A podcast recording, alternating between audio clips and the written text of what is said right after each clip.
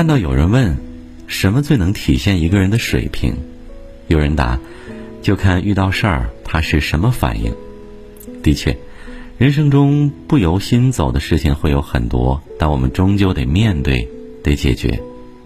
那些水平高的人，往往懂得通过各种方式解决问题。怎么才能成为这样的人？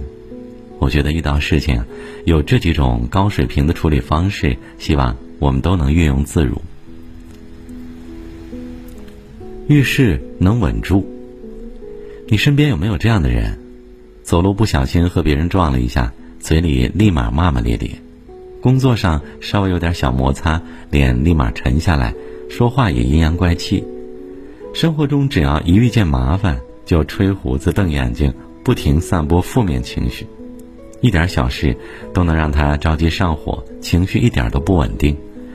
我曾经就有个这样的朋友，有一年国庆，我们一起出去旅行，没抢到车票和机票，只好坐大巴。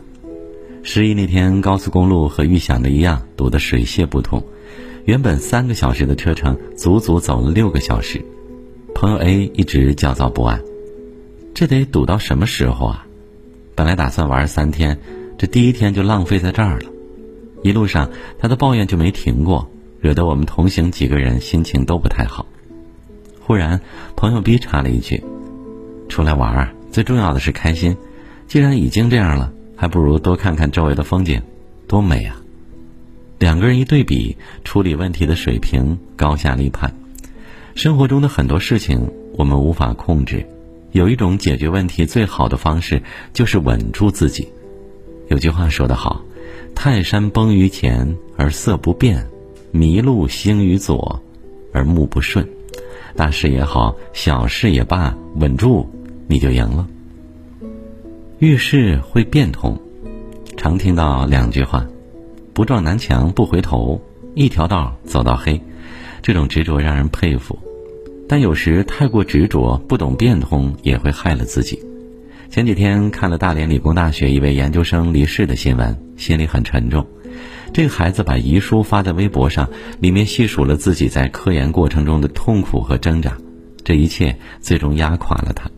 遗书的最后，他说：“希望家人朋友顺顺利利，祖国繁荣昌盛。”这是一个多么温柔的孩子，在最好的年纪，有着比多数人更光明的前途，却以这样的方式离开人世。说到底，人活一辈子就是个变的过程，搞不了科研，大不了做生意；做不了生意，大不了写文章。这个世界上的位置有很多，总有一个属于你。前提是你得变，你得找。记得林语堂说过一句话：“明智的放弃好过盲目的执着。”这让我想起一个人，周杰，叫他尔康，你一定知道是谁了吧？周杰因为在《还珠格格》中饰演尔康被观众熟悉，只可惜昙花一现。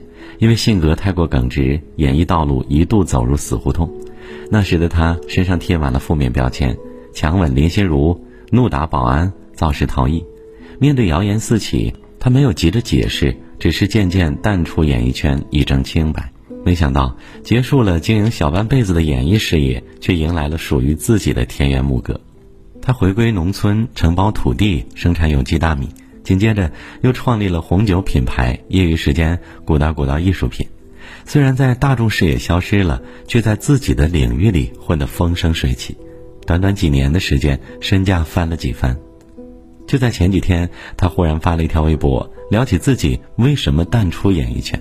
他说：“自知情商不高，不知如何面对江湖。”所以以真面目示人，遭到了很多嘲笑和鄙视，但我接受。几句话看得出他的无奈，但也有几分坦然。活着就是不断推翻自己，又重建自己；无数次怀疑自己，又接受自己。这条路走不通，那就换条路；换条路还不通，那就拐个弯儿。要知道，人变了，一切就通了。遇事懂释怀。一直很喜欢一句话。一念放下，万般自在。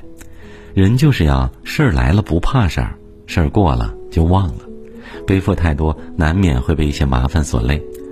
房地产大亨潘石屹曾袒露过一件埋藏了三十四年的心事：小时候，在学校当老师的叔叔把他拎到讲台上罚站，让一百位师生围观。他甚至遭到一些同学的羞辱。